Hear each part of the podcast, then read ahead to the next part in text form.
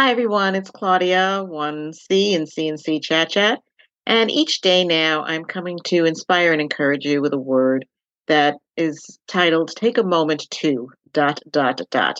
And the dot, dot, dot is the new topic for the day.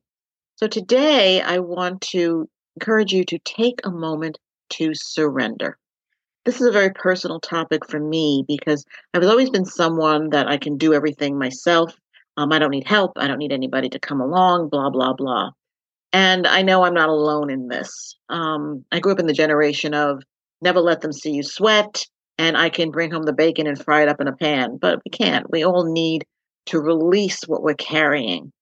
Um, so today I want to share with you the scripture verse, Matthew 11 29 through 30.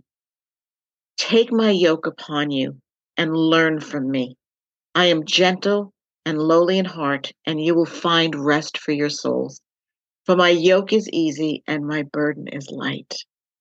So, with that said, I encourage you to cast your cares upon the Lord and take a moment to surrender.